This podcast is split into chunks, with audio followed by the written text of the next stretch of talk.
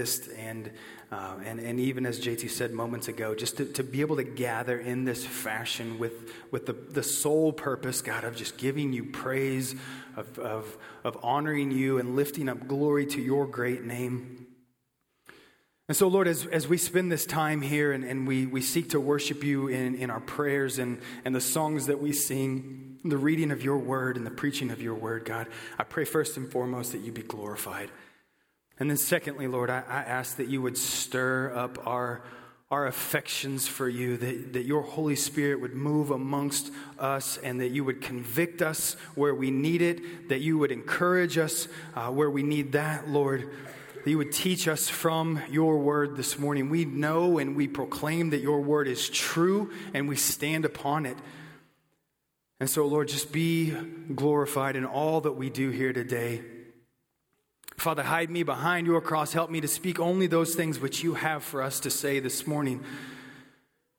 I cling to Christ, my Savior, and, and seek to only make much of his great name. And I ask it in his name, in your glory, Lord. Amen.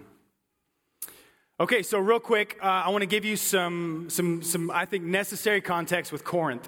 All right, we're, we're in 1 Corinthians. That is a letter that Paul wrote to the church at Corinth, right, which is in Greece. And uh, he's writing to the church in Corinth. We believe this. This is the first letter that we have from Paul in the scriptures, but it is, we believe this isn't the first letter that he wrote. Uh, we have references throughout Scripture where Paul wrote other letters. Some scholars, I, I, I think it's really safe to say there's at least three, but some scholars say they think there's four. Um, that doesn't matter, but this is this just to give you a picture. This is Paul going back and forth, relaying communication, information um, in, a, in, a, very pastoral sense to this church in Corinth. And, and Corinth, uh, as I said, was, it was located in Greece. It was on a stretch of land connecting the, the main upper land of Greece and then really kind of a peninsula area down below. So there was this, this strip of land in between the two, and that's where Corinth sat.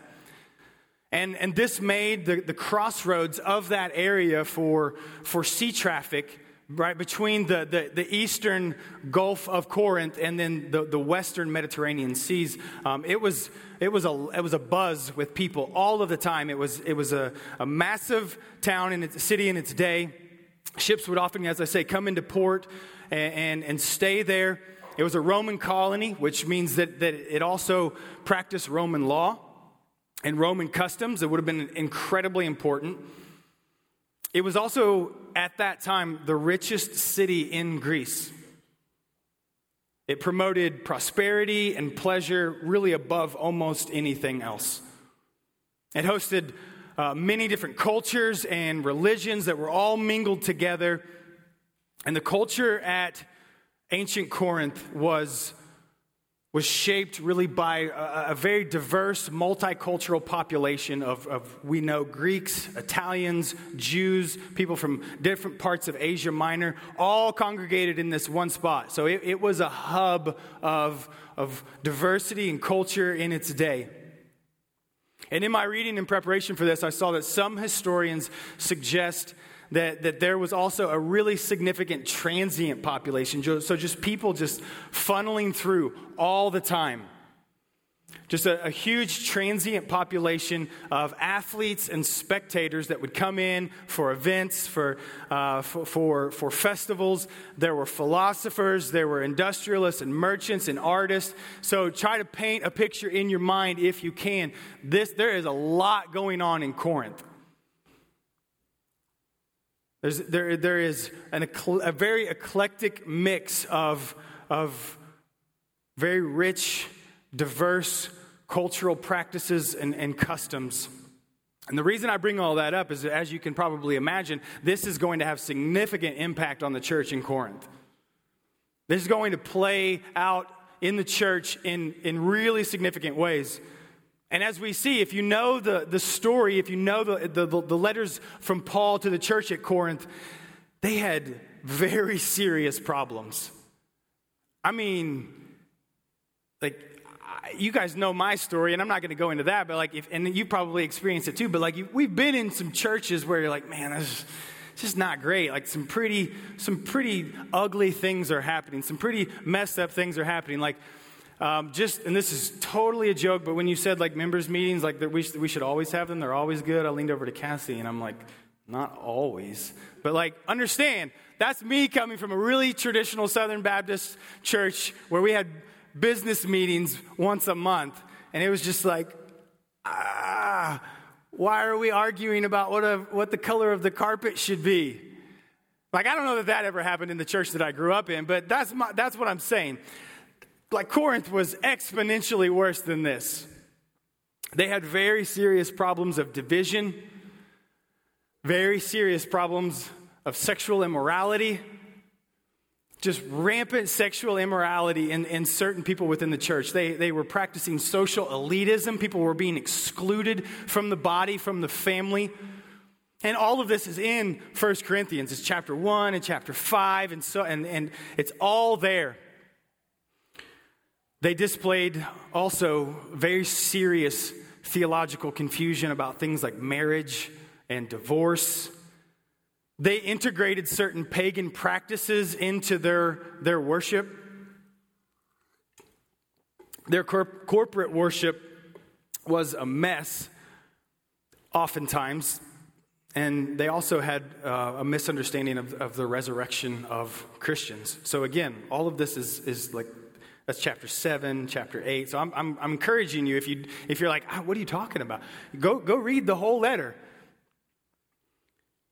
At the root of much of this, I want you to understand this is where I'm, I'm going to draw back from, from what JT shared last week. At the root of, of much of this problem of immorality and idolatry in the church, because they, they were being idolatrous in their worship, was a lack of, of appreciation for the holiness that God requires for his children.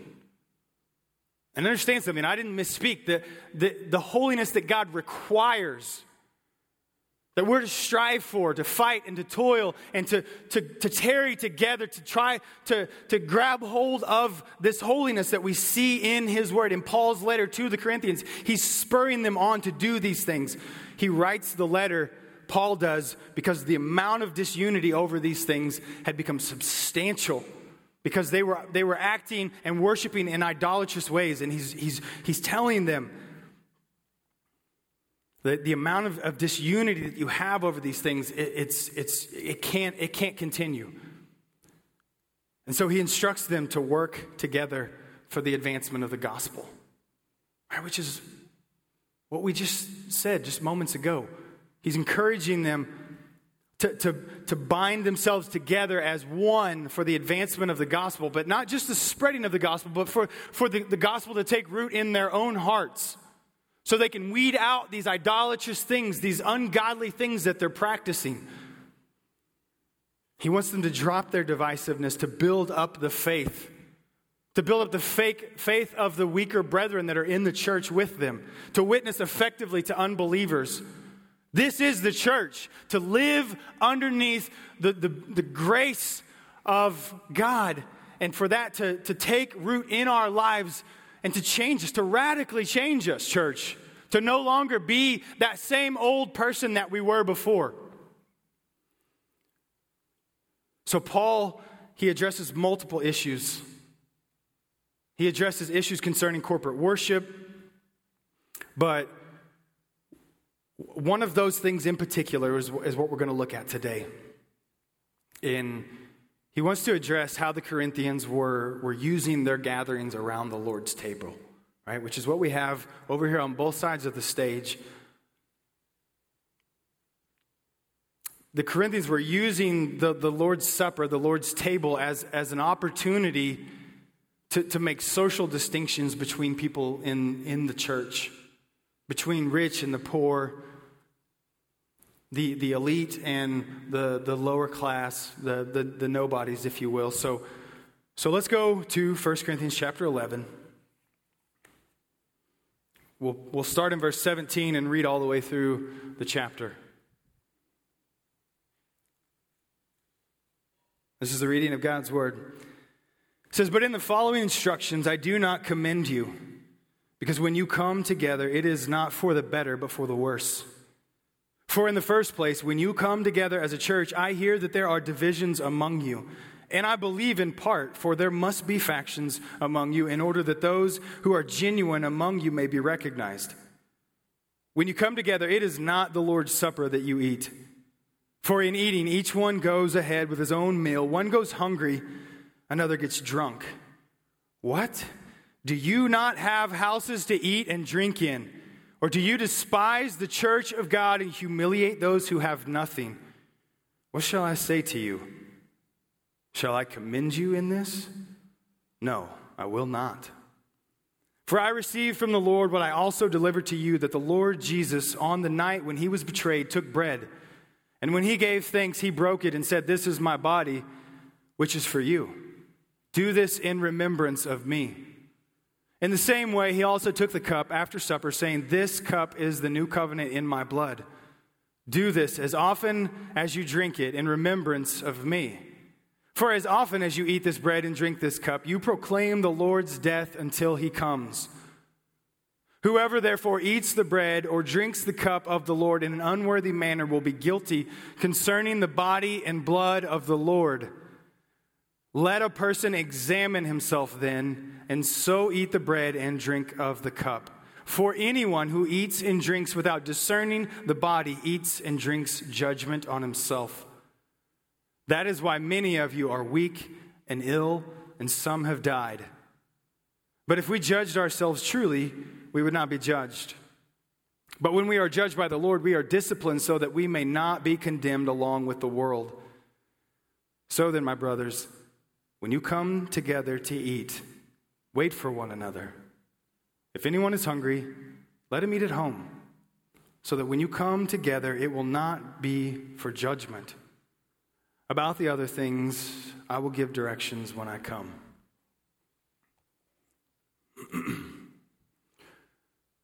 so, the New Testament church that we are a part of has, uh, we practice two ordinances or sacraments, if you will right? Generally, we refer to them within uh, the Baptist faith as, as ordinances.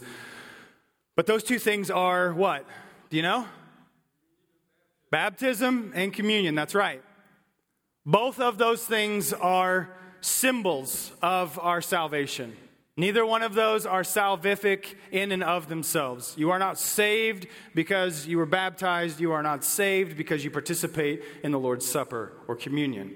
But both of them absolutely are symbols of our salvation. They are pictures, if you will, of the salvation that we have and are experiencing by the grace of Christ.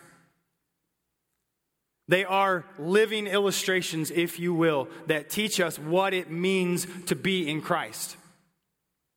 And so today we're going to focus on the meaning and the practice of communion. Right? And, and I think if you've been with us for any point of time, you know that we've, we've been striving to be much more intentional in the way that, that we observe and practice communion. We see this as, as something in Scripture as instituted by Christ at the Last Supper that he had with his disciples. He instituted it, he laid it out, he told them, This is what it means. And do this, do this in remembrance of me. That's, that's what we find in the Gospels. However, a lot of scholars believe that that this letter that Paul wrote was, we know that it was written at least before eh, two of the Gospels, arguably all of them. So, my point is, these are some of the earliest words that we have in the scriptures about communion. And Paul wrote this letter um, to give instructions in, in this very thing. And so I ask the question what is communion? What is the Lord's Supper? What is it for? Why do we do it? How important is it? Does it mean this? Does it mean that? So I'm going to read to you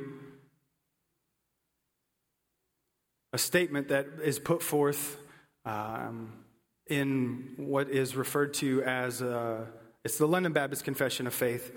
Um, and I, but I think that this is, this is really spot on in, in giving just a definition, giving a statement as to what, what it is that we're doing when we, we observe this. It says, The supper of the Lord Jesus was instituted by him the same night that he was betrayed.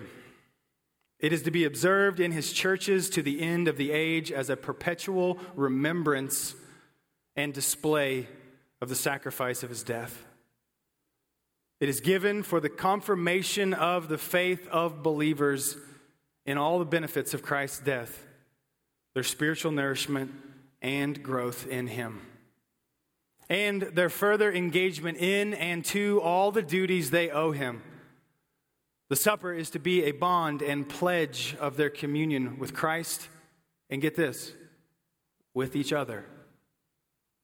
So, when we properly observe the Lord's Supper, when we proper, properly partake of these elements, we, we are receiving the promises that, that of, of Christ in that. We trust in those promises that Jesus gave. We draw near to Him by faith.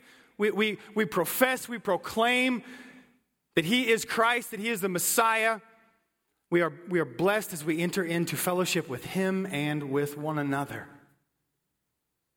And Paul says this very same thing in 1 Corinthians chapter 10. If you were just flip back a page, 1 Corinthians 10, 16, and 17 says, The cup of blessing that we bless, is it not a participation in the blood of Christ?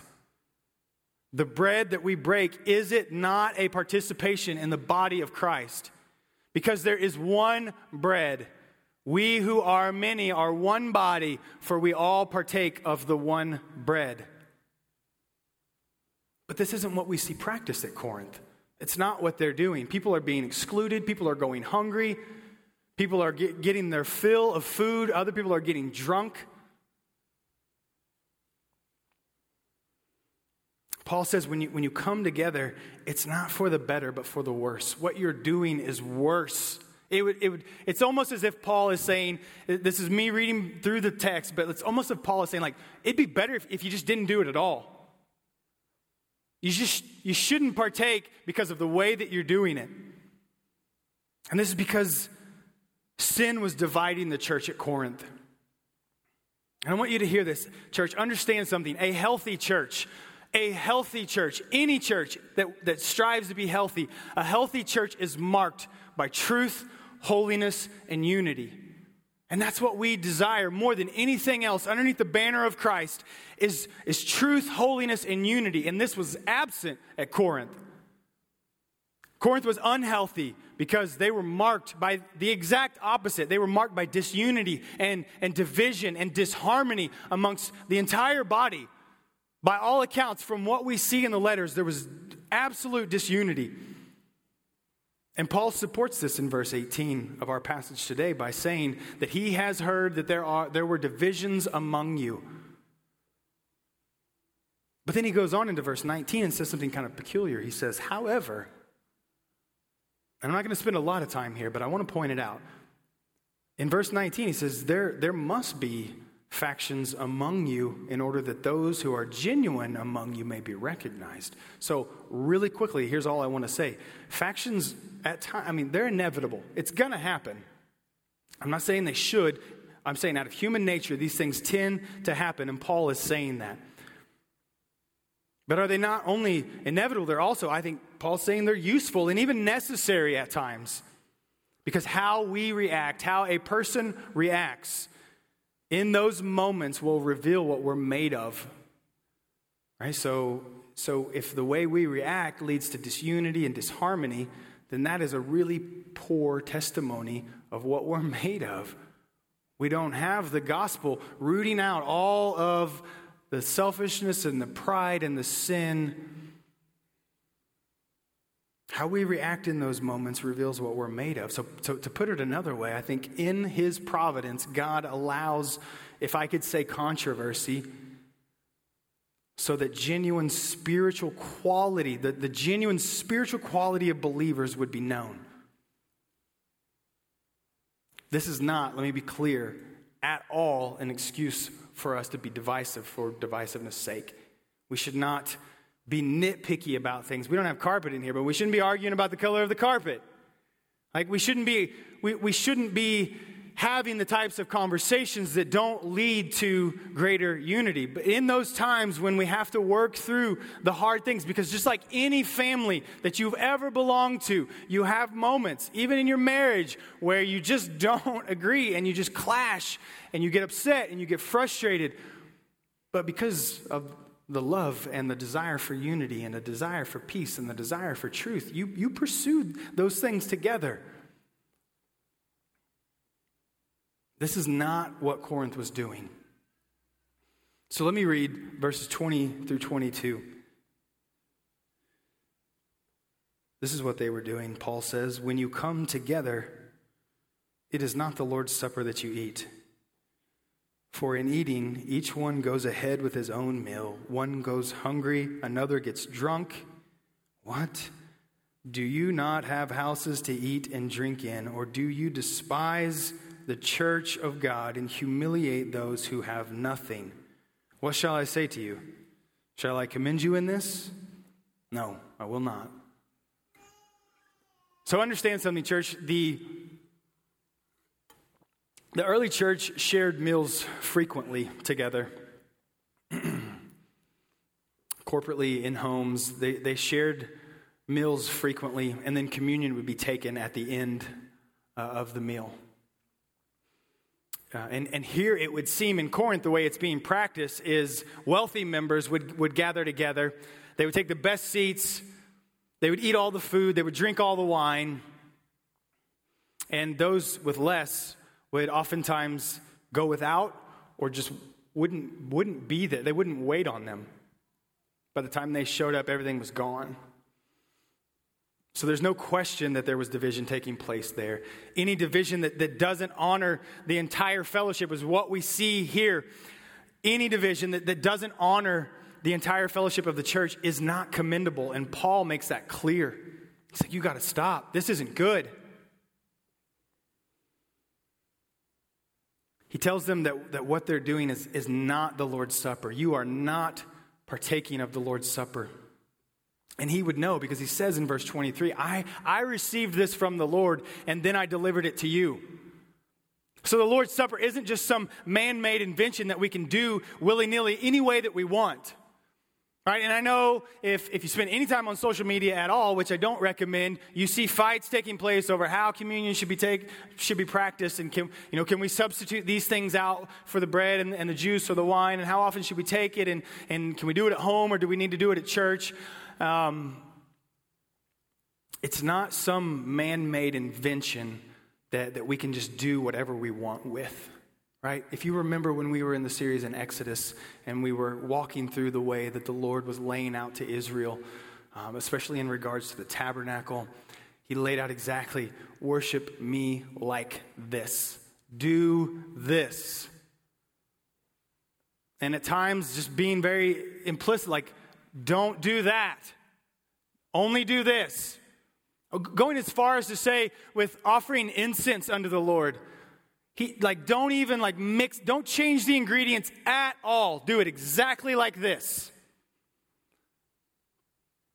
And so with the Lord's Supper, I, I, I don't think, I'm not going to say that we take that strong and rigid of an approach, but I, I, I want to really stress the fact that this is not just some man made invention. This is not just some thing that we can do however we decide to do. It was instituted by Christ later given to Paul, and then th- through divine revelation, and then Paul gives it to the church, which is the spiritual body of Christ. And, and that expression that is used in verse 24, it says, This is my body. It's been interpreted a number of different ways throughout the history of the church. Right? So, so let, me, let me break this down a little bit. When, when, when we come and we observe communion, when we take the cup and the bread, we, we declare that this is his body and his blood. All right, this is my body, Christ says.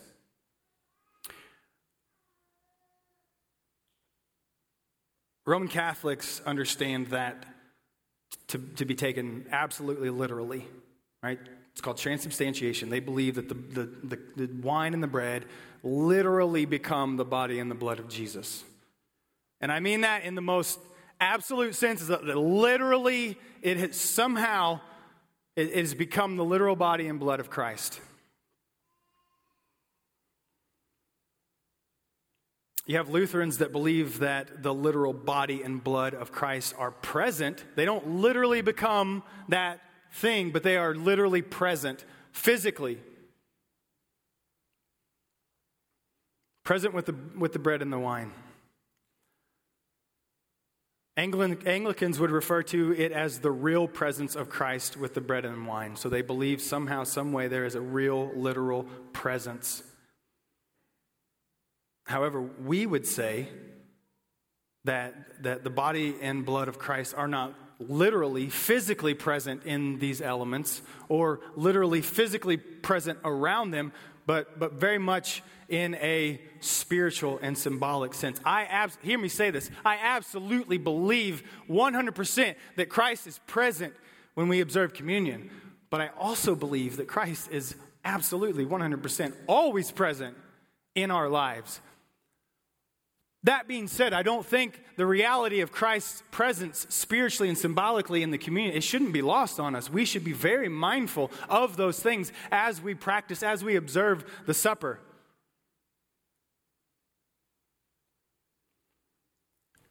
His presence in communion is, is significant because the supper, and, and here's really from, from here on out what I, I really want us to, to grasp it is, a, it is a sign and a seal of his redemptive work on behalf of a community of sinful people.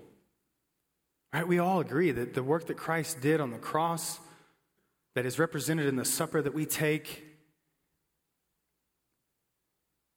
we, we know his redemptive work on our behalf of being sinful people. And, and, and this supper that we take, it is a sign and a seal of that. It is a remembrance, it is a memorial.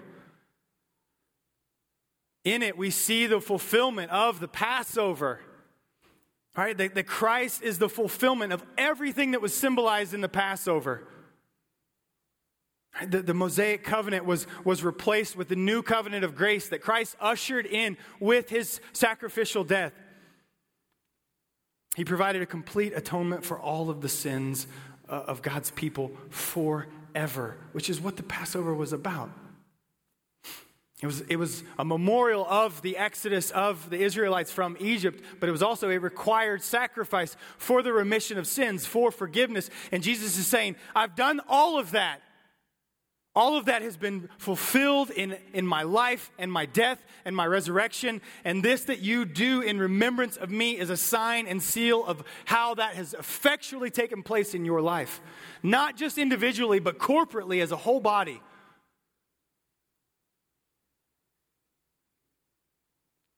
Past, present, and future it is a, it is a sign of, of the remission of our sins, and, and that makes the supper both a present and a future grace.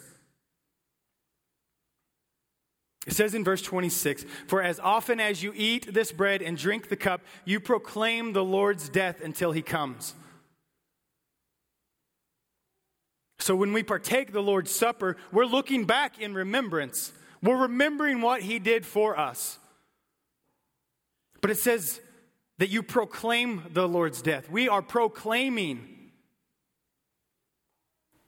So we look back in remembrance of what Christ has done, but we also look ahead in anticipation of what is to come.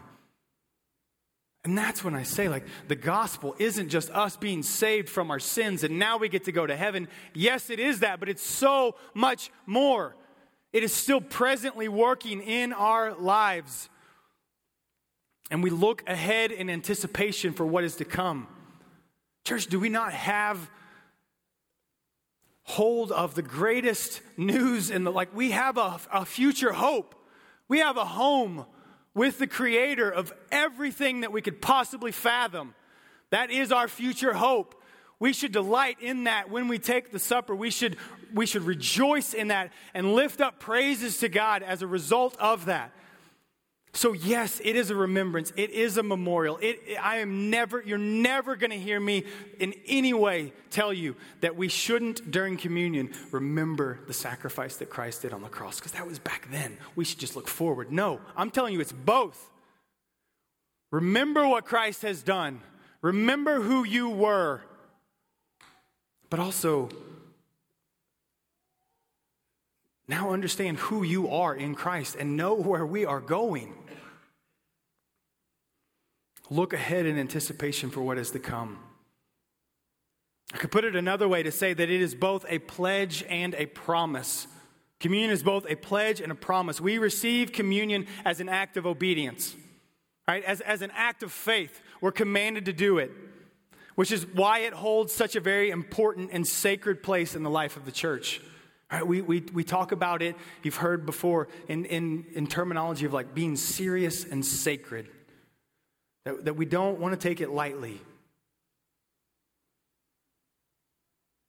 And so that's why whenever, whenever one comes, as Paul says, to eat the bread or drink of the cup of the Lord in an unworthy manner, they are guilty concerning the body and blood of the Lord. And so, for this reason, we are called to examine our own hearts so that we don't come and eat and drink judgment upon ourselves. That word examine, right, that we are to examine our own hearts, that word examine means to test and approve. It is to say, as Psalm 139, verse 23 and 24 says, Search me, O God, and know, know my heart. Try me and know my thoughts, and see if there be any grievous way in me, and lead me in the way everlasting. So it's, it's, a, it's a gut check, it's a heart check. Call it what you want. It's a soul check that we are doing spiritual inventory, if you will, of our own heart, our own lives, our motives,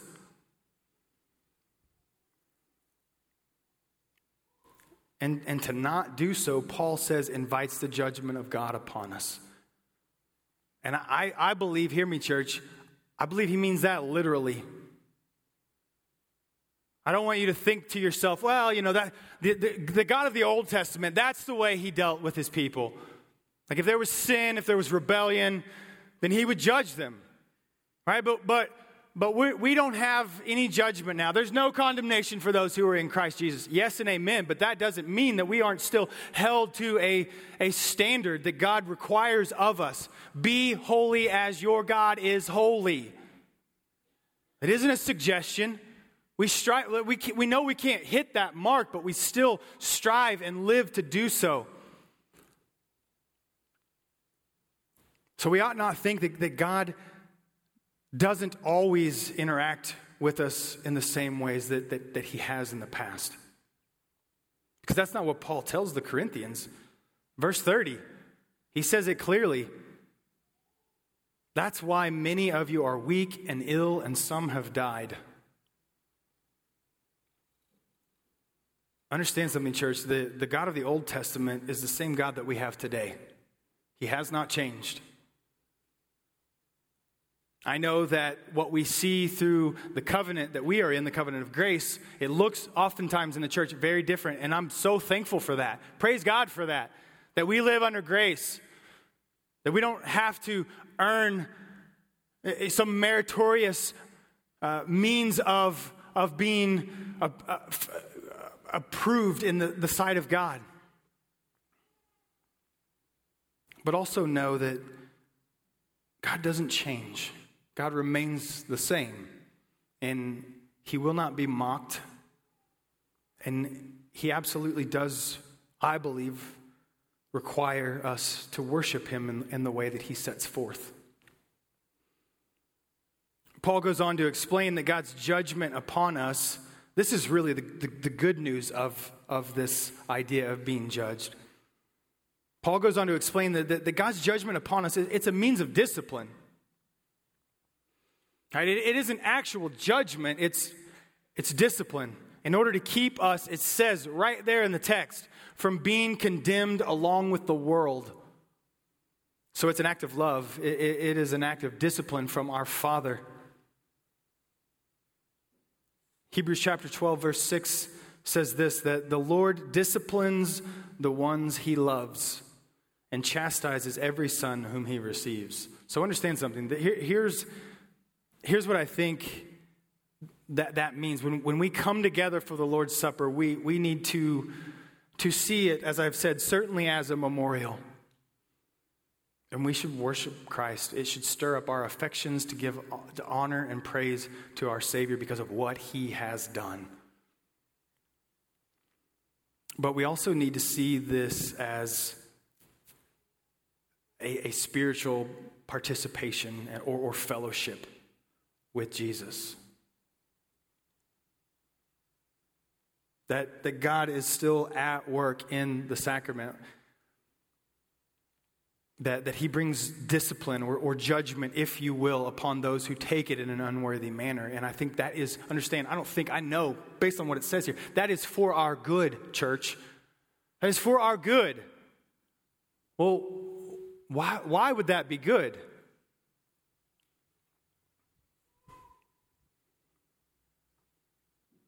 When we come to the Lord's table, we, we are to take it in, in, in a humble and happy manner, I believe. Because in it, we know that God will, will bless us as, as we commune with His Son. And, and I want to take a little bit of, of extra time here to, to say this part really clearly. I want, I want us to see in what I just said, I want us to see how the Lord's Supper is a means of grace for us. Now, some might get a little uneasy when you hear a statement like that because by means of grace, like that it's salvific in nature.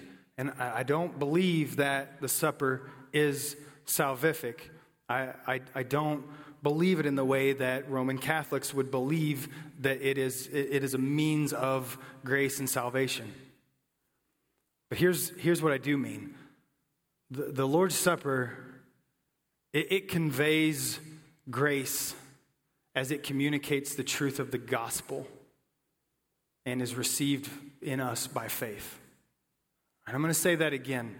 The, the Lord's Supper, it conveys grace as it communicates the truth of the gospel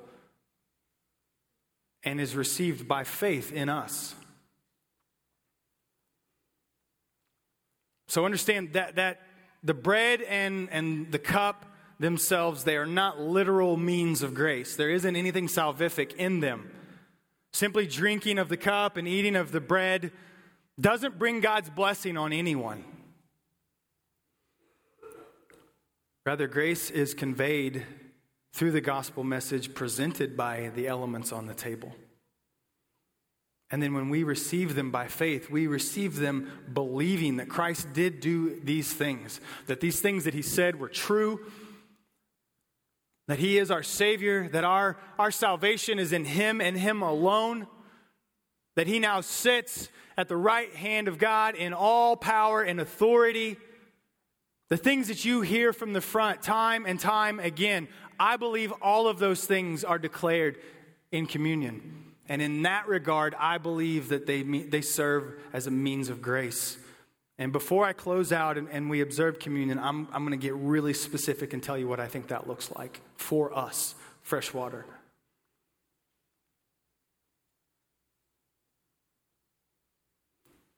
Another quote from the Baptist Confession that I shared with you says this that worthy recipients, partakers of the communion, worthy recipients who outwardly partake of the visible elements in this ordinance, also by faith inwardly receive and feed on Christ crucified and all the benefits of his death. That's, that's the means of grace that I'm talking about, how it is, it is being declared in the supper. They do so really and truly, yet not physically and bodily, but spiritually. The body and blood of Christ are not present bodily or physically in the ordinance, but spiritually to the faith of believers, just as the elements themselves are present to their outward senses.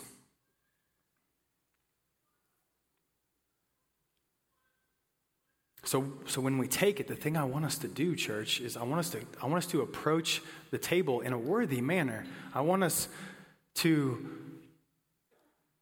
to take time in, in prayer, offering our thanks to God, confessing our sins if need be, so that we can come with others in mind to do this thing as a, as a corporate practice, remembering who Christ was and is, but also declaring who he still is and what he is still doing in and through us and the future glory that we have. So, how it practically serves as a means of grace. I think this is both on very much uh, uh, a, a, an individual basis, but also on a corporate basis, if you will, as a whole body, right? Because that's what Paul, uh, uh, that's how he's addressing the church at Corinth. He's talking to them as a whole body. But also, we, we do dilute this down to apply just to us individually. So, here's some practical ways I think it serves as a means of grace. It, it should, I hope and pray, it should force us to look at any unconfessed, unrepentant, hidden, ongoing sin that takes place in our life. Right? Because I believe, based on what Paul says, if, if you don't do that and you come and partake, then you're inviting judgment and discipline onto you by God. I don't know what that looks like. And quite frankly, I would, I would almost go as far as to say every time that we, we do that very thing I just described and take communion and we don't fall down dead is, is a means of grace by God that, that He hasn't enacted His judgment upon us. But I know that's, that's, that's an overstatement, but I want us to, to feel that as we come and partake of, of the supper to confess sin, to, to have repentant hearts, to, to root out the sin that's in our lives. Right, whatever that idol is that, that, that JT talked about last Sunday, that, that, that idol that's in your life, if there is one, cut it out, root it out. Do everything you can to remove it from your body.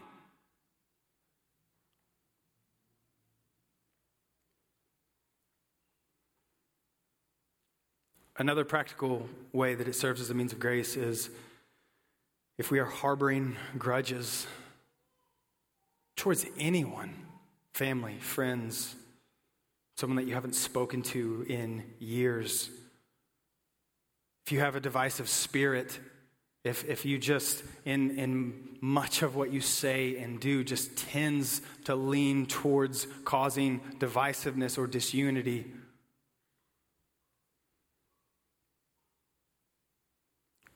Church, if, if, if, we, if we take part in gossip and slander, if we have conversations about people when they're not around that we wouldn't have if they were, and that's not just people, that's certainly people in your own church body, but not only.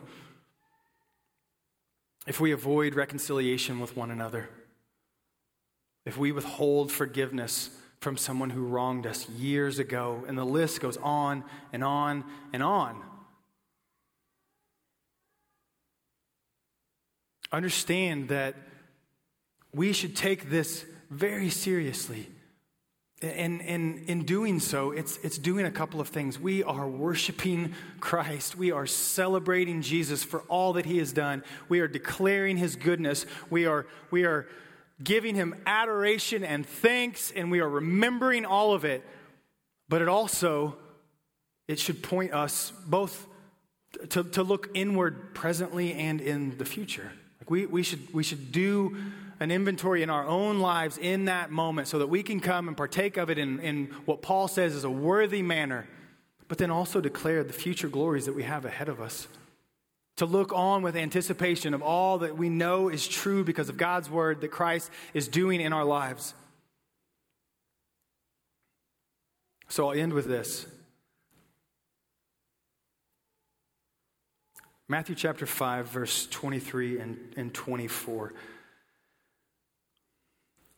says, If you are offering your gift at the altar, and there you remember that your brother has something against you, leave your gift there before the altar and go. First be reconciled to your brother, and then come and offer your gift. Church, I don't want you to misunderstand me in, in, in, thinking that I'm up here telling you that we have all of these problems in our church. That's, that's not at all what I'm saying. This series, I believe, I think I can say, is really its intent, as I've already, already stressed, is, is for us to, to do everything that we can, that we have within our ability as, as the body and bride of Christ, to come together, to serve one another, to love one another, to edify one another, to, to spur one another on to good things, to prop each other up when we're weak and we're failing, or we stumble and we fall, or we're hurt and we're broken. You all know I've experienced that personally from this church. Just in the times that I have been at an entire loss I have clung to the body of believers that I have in Freshwater Church. And so I don't say it enough, but understand I love you. I love this body. I believe in my core in this body. But I want us to be one. I want us to have unity in all things under the banner of Christ in the truth of His Word. So I'm not saying we, we don't have that. I'm just saying, again, as we strive to, to be this very healthy body, where we have hands and we have feet and eyes and mouths and noses and all of these things that serve their own purpose and, and work themselves out in their own ways. Praise God for that, that we have that. But our body, our own personal bodies, they, it works in unison, it, it, it works in cooperation with the other parts of the body. And observing communion in, in the way that, that I've I've laid out for us, that, that, that Paul has laid out for us in, in God's Word, I think serves as, as a continual reminder for us to, to be doing that work.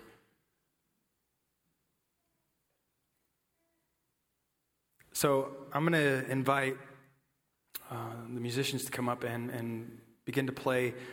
Uh, and I'm not going to go through my, my normal um, talk, that, that, if, if you will, that, that I give uh, as we partake of communion because the scriptures that I read are the scriptures that we've already read. And the emphasis that I put on the elements, I've already put on the elements. It's the body that was broken for us. It's the blood that was shed for us for the remission of our sins because we were dead in our trespasses and sins. We were enemies of God. So now, as we come, as I've said, is, is a sacred time for us as believers who have put our faith and hope in Christ. The death and resurrection of our Savior. So, so if you're here, and, and we always do this, if you're not a believer, this isn't to call you out, to embarrass you. I would ask you to abstain from coming and taking of the, the elements, observing communion today. Because this is something for the body of Christ, His bride, those who profess faith in Jesus as Lord and Lord alone. So if that isn't you, then I would respectfully ask you not to come.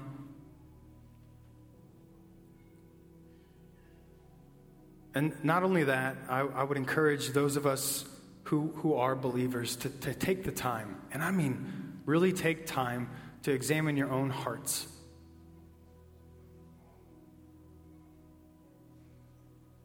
So that we can come and we can, we can partake of the supper in a, in a worthy manner whatever that looks like for you, whatever that means, if there's someone that, that you need to reconcile with, if, if, if there is unrepentant sin in your life that needs to be put to death, then, then give that to Christ now, before you come.